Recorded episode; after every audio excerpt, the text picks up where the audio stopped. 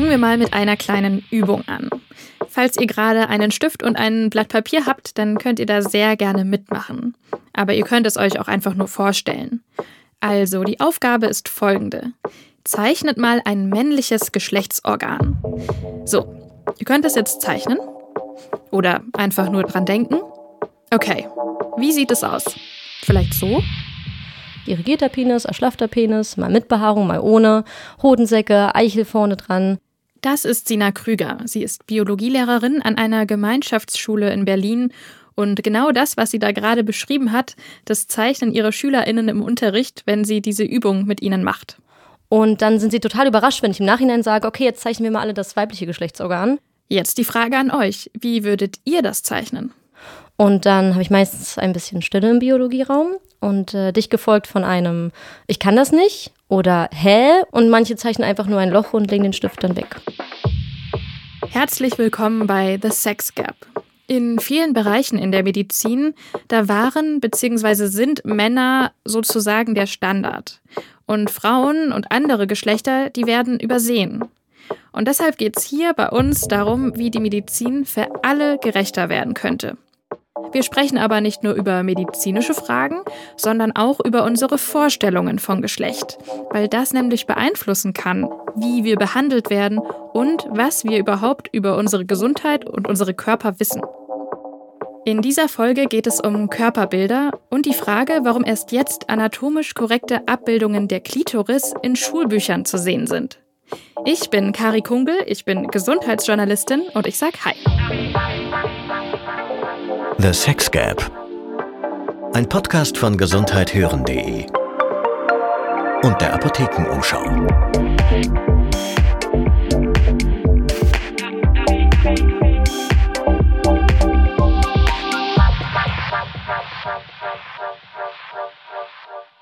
Also ich selbst, ich habe auch erst richtig spät erfahren, wie die Klitoris wirklich aussieht. Erst vor ein paar Jahren war das. Und so wie mir geht es auch vielen anderen. Ich habe das relativ zufällig rausgefunden. Das ist Luisa Lorenz. Sie ist Kulturwissenschaftlerin und Geschlechterforscherin. Und sie hat mir erzählt, dass sie so mit 24, 25 Jahren erfahren hat, wie die Klitoris aussieht. Aus Langeweile hat sie da im Netz rumgescrollt und da hatte dann jemand einen Artikel gepostet mit dem Titel The Internal Clitoris, also die interne Klitoris.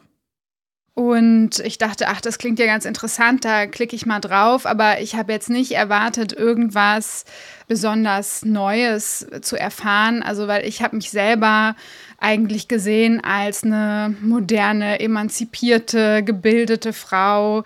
Und von daher habe ich gar nicht damit gerechnet, da so eine große Wissenslücke zu haben. Und war dann doch sehr erstaunt, als ich diese Bilder gesehen habe, des inneren Teils der Klitoris und dass ich das eben vorher nie gesehen habe. Klitoris, da denken viele vielleicht an einen kleinen Knopf, eine kleine Perle. Aber die Klitoris, die geht im Körper eben noch sehr viel weiter. Und diese Schwellkörper, diese Schenkel liegen quasi unter meinen Vulvalippen, liegen um meine Vagina im Inneren drumrum. Und ich weiß noch ganz genau, wie ich so einen Moment hatte, wo ich mir so innerlich an den Kopf gefasst habe und dachte, ach krass, jetzt macht alles Sinn. Luisa Lorenz sagt, dass die sexuelle Bildung in Deutschland sehr lückenhaft ist, auch im Bereich der Anatomie.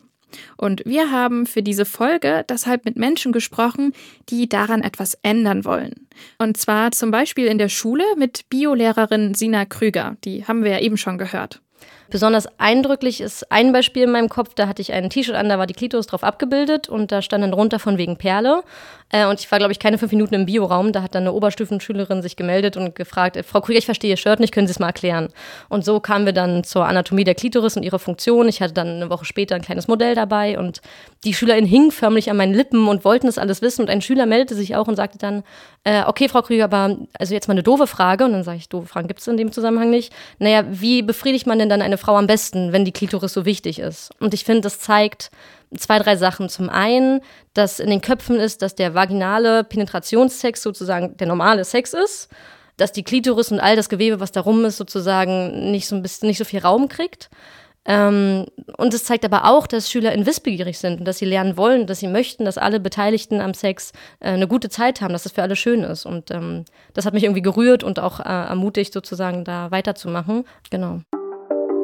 Um Unsicherheiten mit dem eigenen Körper geht es auch in der Arbeit von Noah Peiffer als sexualpädagogische Fachkraft. Und zwar zum Beispiel mit dem Projekt Glitter Clit. Das befindet sich sozusagen an der Schnittstelle zwischen Kunst, Aktivismus und sexueller Bildung. Und zwar mit Modellen der intimen Anatomie, die sind so aus Stoffen genäht. Die sehen eben nicht so gefährlich anatomisch aus, wo man dann direkt denkt, oh Gott, Biologiebuch, sondern die sehen eigentlich aus wie ein Kuscheltier und dann kann man da einfach mal ganz unverfangen dran gehen. Man kann sich das so vorstellen wie ein Kissen in Form von einer Vulva oder einer Klitoris. Und zwar aus glitzernden, bunten Stoffen und die heißen dann zum Beispiel Doris die Klitoris oder Moni die Monatsblutung. Diese Modelle, die werden zum Beispiel in Schulen eingesetzt.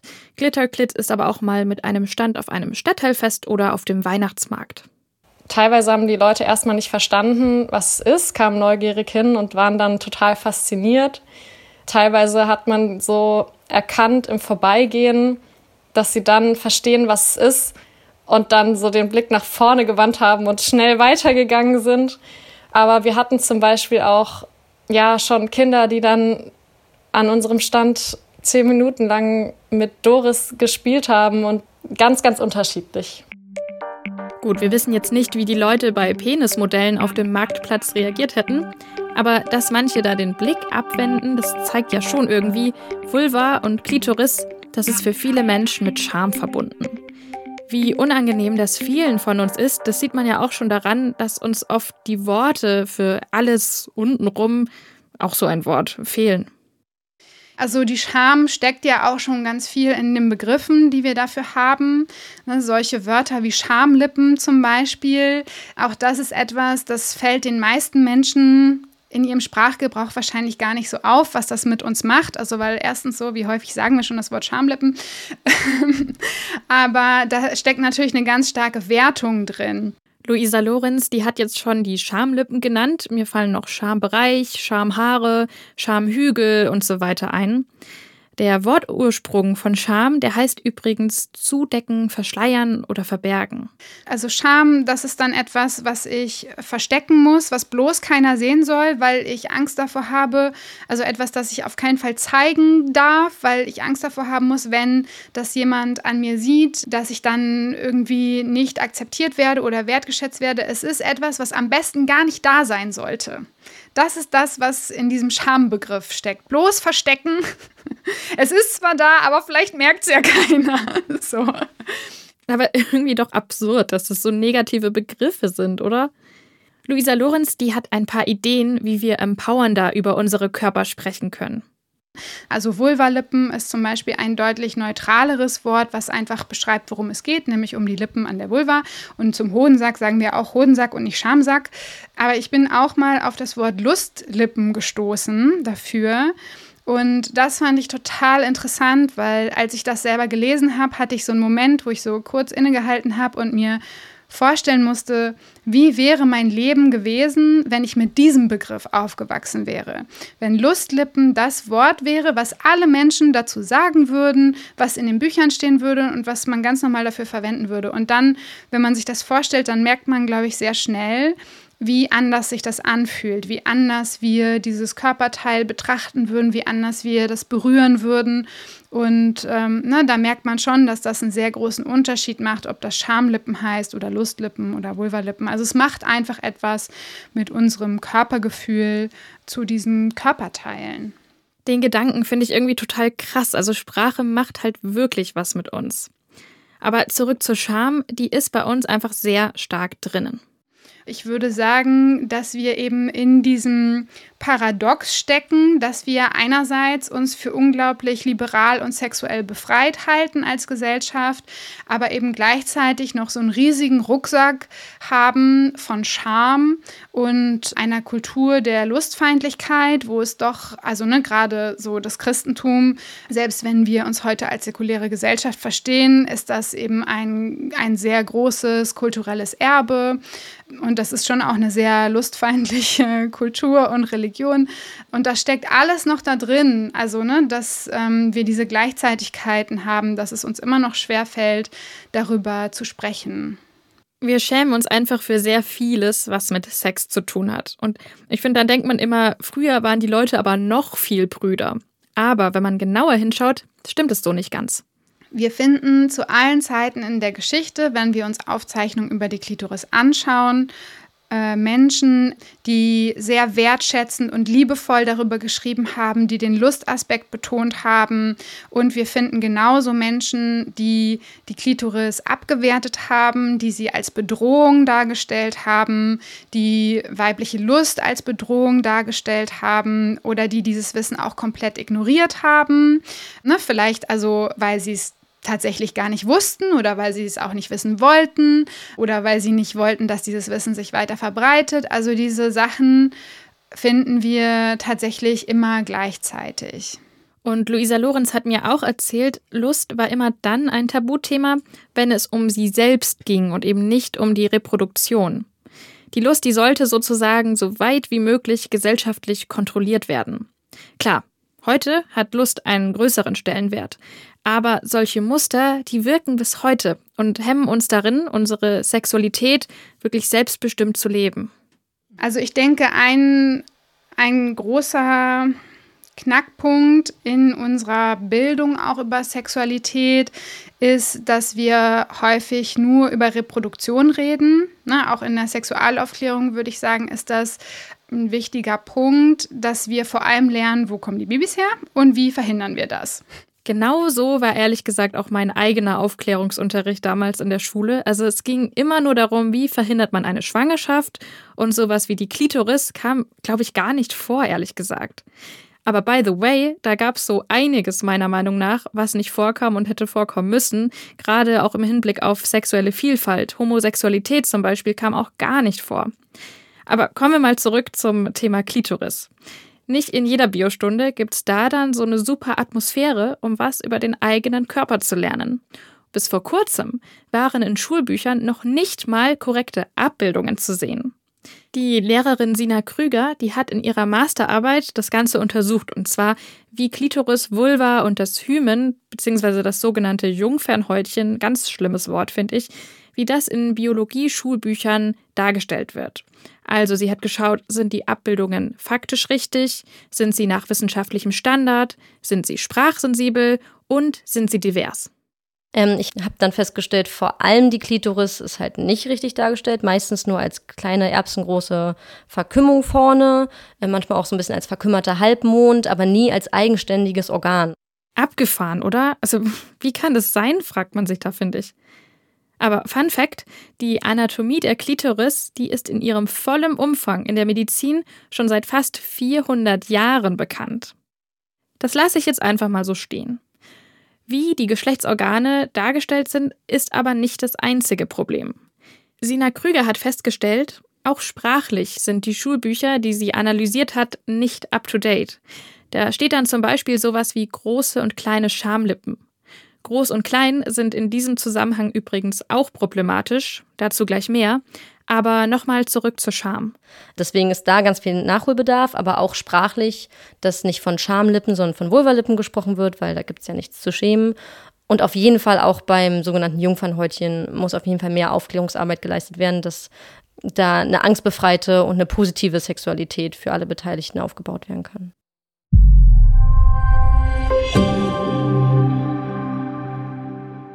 Hi, mein Name ist Yves und ich bin im Team von gesundheit-hören.de. Das ist das Audioangebot der Apothekenumschau. Und da bin ich im Hintergrund für die Tontechnik und Postproduktion zuständig. Das heißt, ich bin dabei, wenn wir Interviews führen oder neue Folgen im Studio aufnehmen.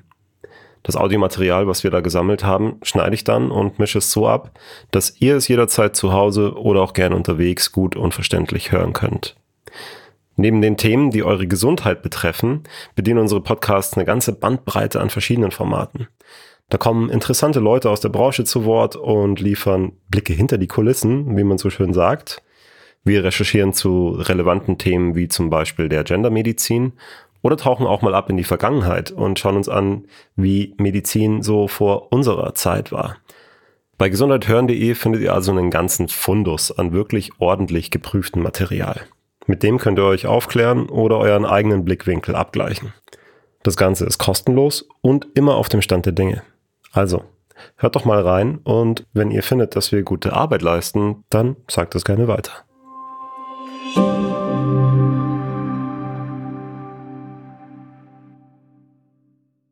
Über Klitoris, Vulva und Hymen, da gibt's wirklich so einigen Quatsch, der im Umlauf ist. Den Mythos, dass die Klitoris eine Perle ist, den haben wir jetzt schon aufgeklärt. Aber es gibt wirklich noch viel mehr davon. Und deshalb machen wir jetzt mal einen kleinen Mythencheck. Mythos 1. Die Vagina ist das Gegenstück zum Penis. Sorry an alle, die jetzt dachten, das stimmt. Das ist wirklich falsch. Klitoris und Penis sind eben körperliche, anatomische Äquivalente. Das ist auch, glaube ich, ein wichtiger Punkt, ne, dass wir immer noch so ein starkes Missverständnis haben, dass wir die Vagina, also eben diesen inneren Schlauch, diesen inneren Teil, der den Uterus mit dem Äußeren verbindet, dass wir das so als Gegenstück zum Penis sehen, aber das ist anatomisch völlig fehlgeleitet. Luisa Lorenz erklärt das so. Im Prinzip sind Klitoris und Penis das Gleiche. Sie entstehen aus dem gleichen Gewebe. Also die genitalen Anlagen, die sind bei Embryos in den ersten 7 Wochen der Schwangerschaft bei allen Menschen gleich, völlig egal, welches Geschlecht sie später haben. Klitoris und Penis sind also die gleichen Schwellkörper. Sie sind ganz ähnlich aufgebaut und sie sind auch ungefähr gleich lang. Krass, oder? Die Klitoris ist, wenn man die Perle, den Schaft, die Schenkel, also wenn man alle einzelnen Teile zusammenrechnet, mit ca. 8,5 bis gut 14 cm Länge, also in etwa so groß wie der Penis, mit durchschnittlich 8 bis 10 cm. Körper sind völlig individuell, dass Penisse in allen möglichen Formen und Größen erscheinen, so, das ist uns klar und genauso ist es bei der Klitoris natürlich auch. Aber was zum Beispiel die Größenvergleiche angeht, gibt es innerhalb von Penissen und innerhalb von Klitoridis sozusagen viel größere Variation als jetzt zwischen Klitoris und Penis. Und um das zu verstehen, da brauchen wir eben korrekte Abbildungen. Und wenn wir jetzt nochmal an die Schulbücher denken. Und man stellt sich jetzt mal vor, der Penis wäre nicht originalgetreu abgebildet, was das bedeuten würde. Da gäbe es wahrscheinlich einen Aufschrei. Aber zurück zur Klitoris, die eben nicht korrekt dargestellt wird. Das ist nämlich nicht nur in Schulbüchern ein Problem, sondern auch in medizinischen Lehrbüchern. Da wird die Klitoris oft eher nur nebenbei erwähnt. Und auch die Forschung, die scheint sich nicht besonders für die Klitoris zu interessieren.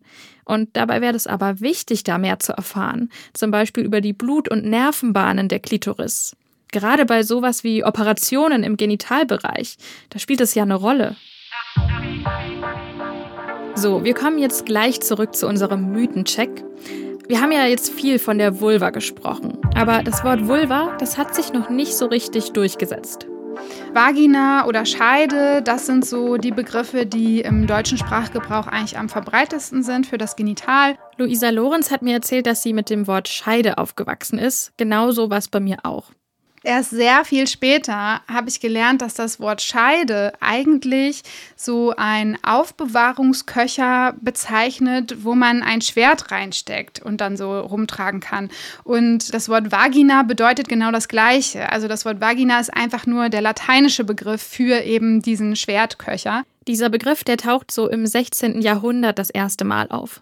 Und mit der Zeit wurde dann in der Medizin das auch immer mehr festgelegt, dass gesagt wurde, so, wir brauchen jetzt hier mal konkretere Begriffe, damit wir nicht immer völlig chaotisch vielleicht aneinander vorbeireden, sondern das mal ein bisschen konkreter machen. Und da taucht das dann zum ersten Mal auf, dass gesagt wird, ja, also dieser Teil, ne, eben dieser innere Schlauch, der nimmt den Penis auf oder umarmt den Penis, saugt ihn ein, umschließt den Penis, so wie eine Scheide. Also es geht um diese Beziehung zwischen Penis und Vagina und wie die sich zueinander verhalten und das steckt eben ganz stark da drin. Also eigentlich, blöd gesagt, rein, raus.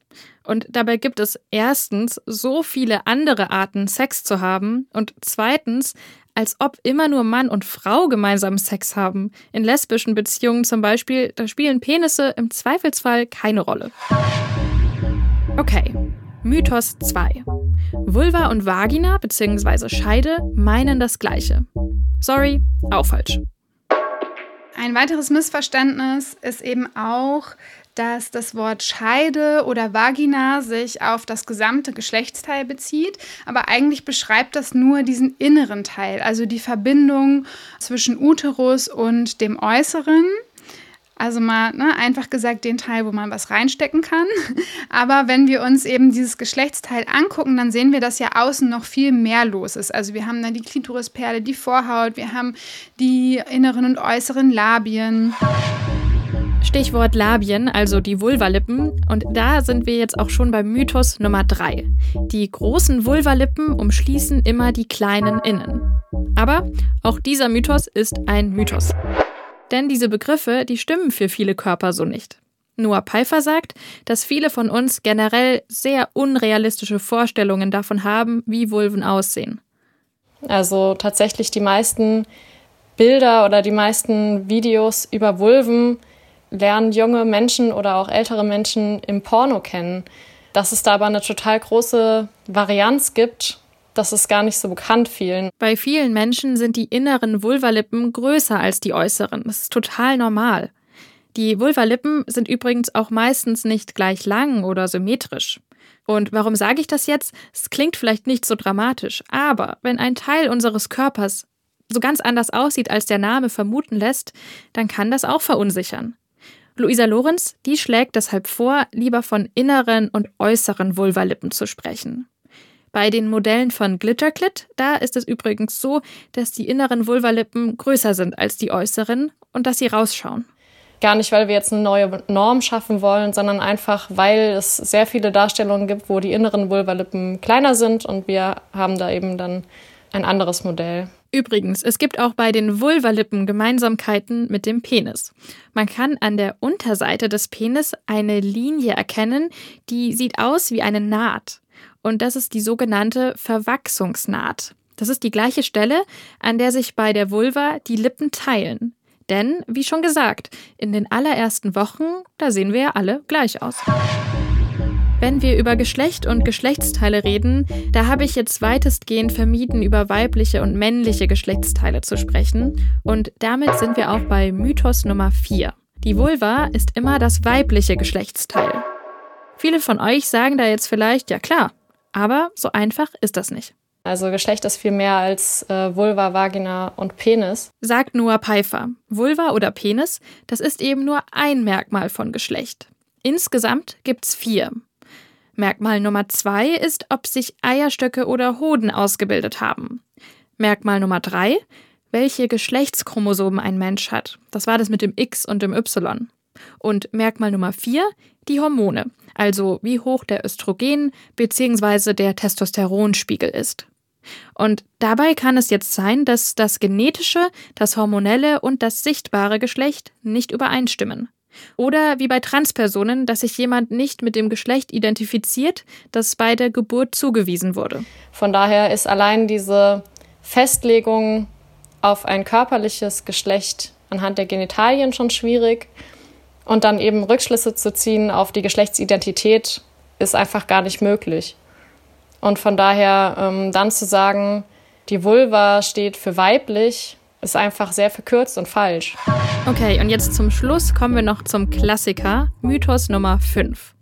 Am sogenannten Jungfernhäutchen könne man erkennen, ob jemand Sex hatte.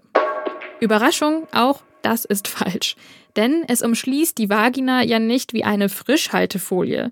Sonst gäbe es ja auch bei der Periode irgendwie sehr große Probleme. Aber das weiß immer noch nicht jede und jeder. Auch in Sina Krügers Unterricht, da ist es immer wieder eine Überraschung.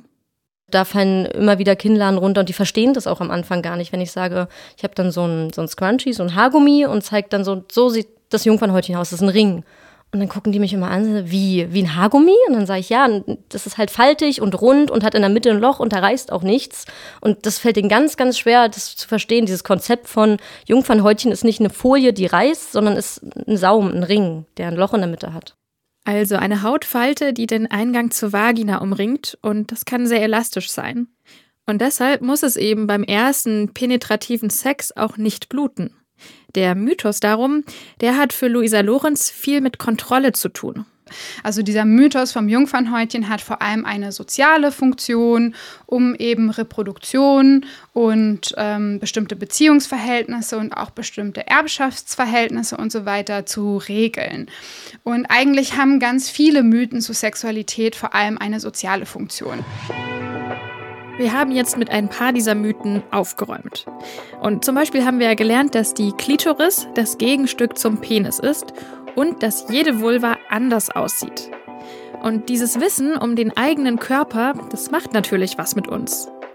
Luisa Lorenz, sie kann sich noch gut an den Moment erinnern, als sie erfahren hat, dass die Klitoris eben nicht nur eine Perle ist. Also ich hatte sofort so einen Aha-Moment, wo ich mit Hilfe dieser Bilder einfach ganz viel in meinem Körper besser verstanden habe und auch die Verknüpfung ziehen konnte zu bestimmten Empfindungen, die ich vielleicht in meiner Sexualität erlebt hatte, das viel besser einordnen konnte und vor allem dann auch im weiteren Verlauf, also als ich dann erstmal dieses Wissen hatte und mich auch noch mehr damit beschäftigt habe, um das besser zu verstehen, wie ich dann auch viel gezielter meinen Körper entdecken konnte, meine sexuellen Erlebnisse und Empfindungen einordnen konnte, und das auf jeden Fall als sehr bereichernd für mein Sexualleben empfunden habe und auch immer noch tue. Je besser wir uns mit unserer Anatomie auskennen, desto besser können wir eben ja auch schauen, wie funktioniert denn mein Körper und was gefällt mir. Diese sachlichen Informationen erstmal sind eine total wichtige Grundlage, um dann selbst auf die Entdeckungsreise zu gehen. Ne? Also ich vergleiche das immer so ein bisschen mit einem Reiseführer. So, wir gucken manchmal nach irgendwelchen Sextipps oder was wir ausprobieren können. Das kann in Pornografie sein oder in irgendwelchen Ratgebern oder was auch immer. Und das ist alles schön und gut. Der Reiseführer kann uns ganz viele Vorschläge machen, was vielleicht mal interessant wäre, sich anzugucken. Aber wir brauchen halt auch einen Stadtplan, wo wir irgendwie sehen, wo oben und unten ist, wie das alles aussieht, wo wir langgehen können, um uns dann darauf irgendwie zu orientieren. Und dieser Stadtplan ist eben erstmal ein grundsätzliches Wissen über die Anatomie, wo man dann selber sich drin zurechtfinden kann. Und dabei geht es nicht nur darum, sich mit dem eigenen Körper zurechtzufinden, sondern auch den eigenen Körper so ein bisschen einzuordnen. Und zwar im Zusammenhang mit anderen, dass man dann sieht, hey, es gibt ganz viele Vulvenformen, Vulvenfarben und auch Penisformen und Penisgrößen und Peniskrümmungen. Denn Jungs haben natürlich auch Unsicherheiten. Es gibt immer eine Fragenbox vorne, wo SchülerInnen Fragen reinwerfen können. Und alles, was ich an sexualpädagogischer Literatur auch gelesen habe, hinter jeder Frage, sei es jetzt die SchülerInnen mir stellen oder die auch Erwachsene an SexualpädagogInnen oder TherapeutInnen stellen, steckt eigentlich immer das Bedürfnis zu wissen, bin ich normal? Hier hört ihr wieder Sina Krüger. Und ich finde, das kann man fast immer rauslesen und deswegen ist es so, so wichtig, Diversität und Vielfalt zu zeigen. Dass es verschiedene Körperformen gibt, verschiedene Geschlechtsorgane, dass es nicht nur männlich und weiblich dieses binäre System gibt, sondern auch was dazwischen, Intergeschlechtlichkeit. Dass es verschiedenste sexuelle Orientierung gibt, sodass jeder sozusagen weiß, okay, ich bin normal, ich gehöre dazu, es gibt Menschen, mit denen kann ich mich identifizieren, die haben eine Vorbildfunktion, ich passe in diese Welt, ich bin hier richtig. Deshalb ist es sehr wichtig, alle Geschlechter in den Blick zu nehmen. Alexander Hahne ist Sexualpädagoge und Transmann und er hat ein Kartenset zu sexueller Bildung entwickelt und zwar zu trans- und nicht-binären Körpern. Nochmal ganz kurz zur Erklärung.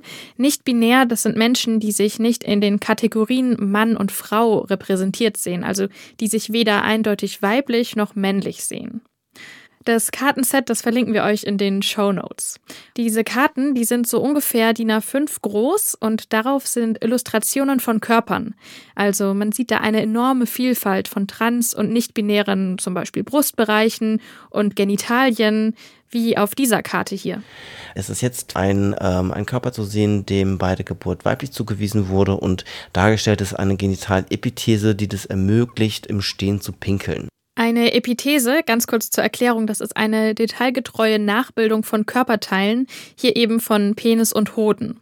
Und das ist aus Wachs zum Beispiel oder Silikon hergestellt und wird auf den Körper geklebt.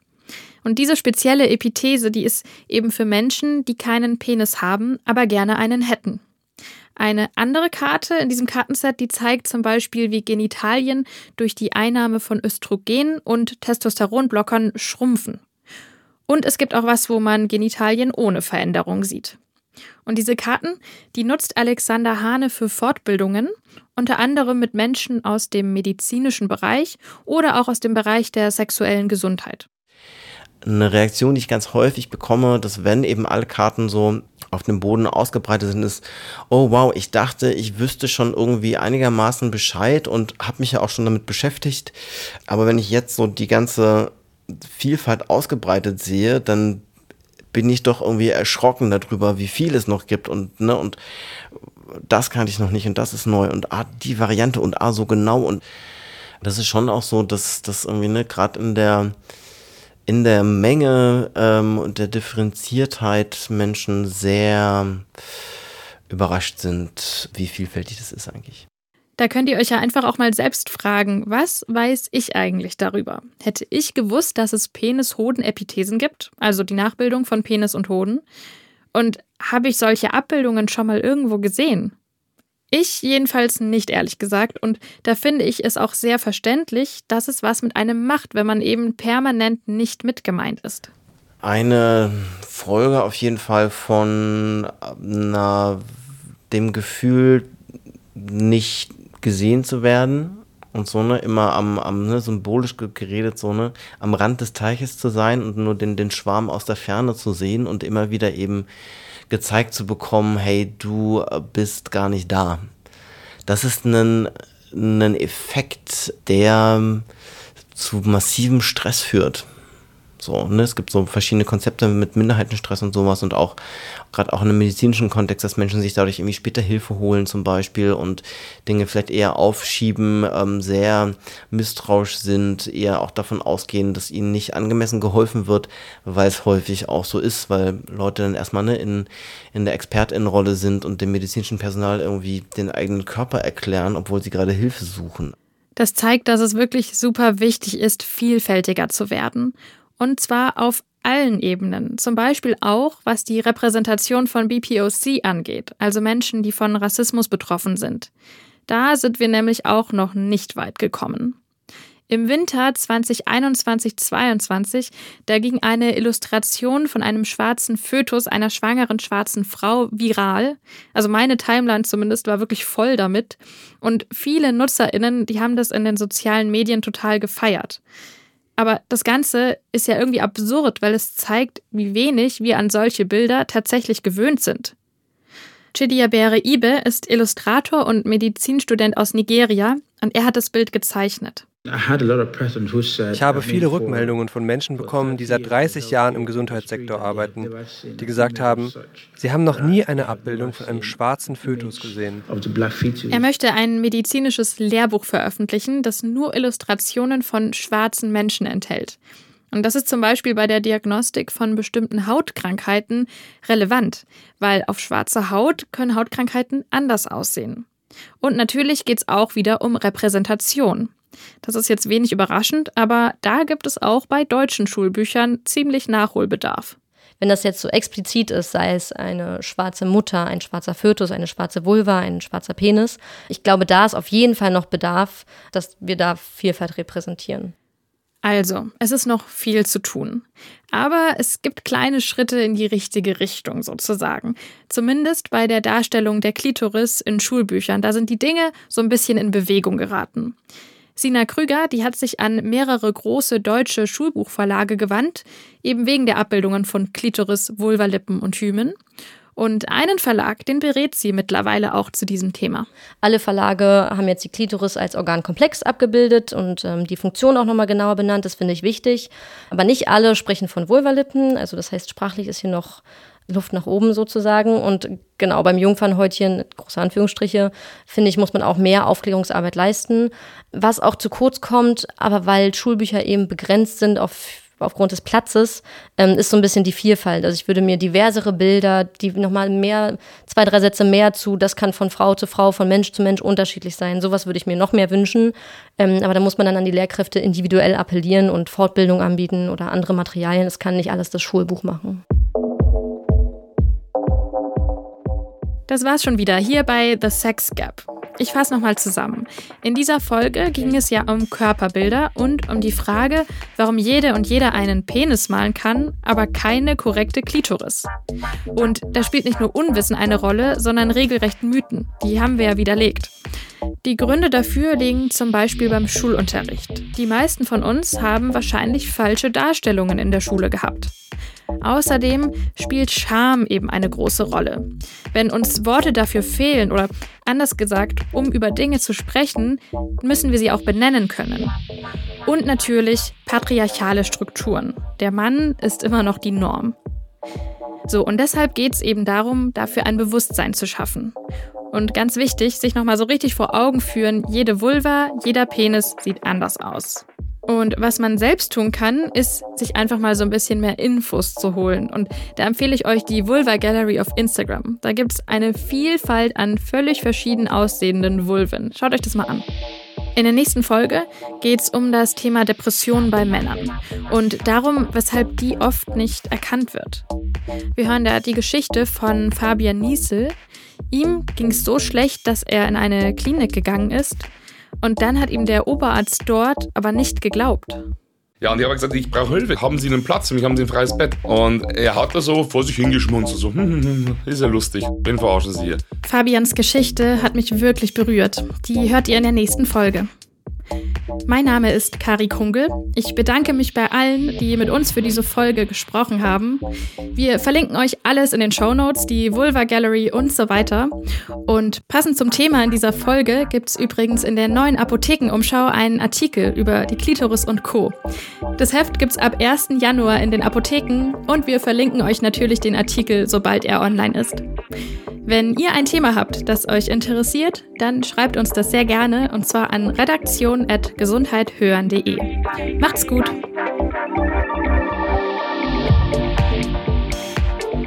The Sex Gap.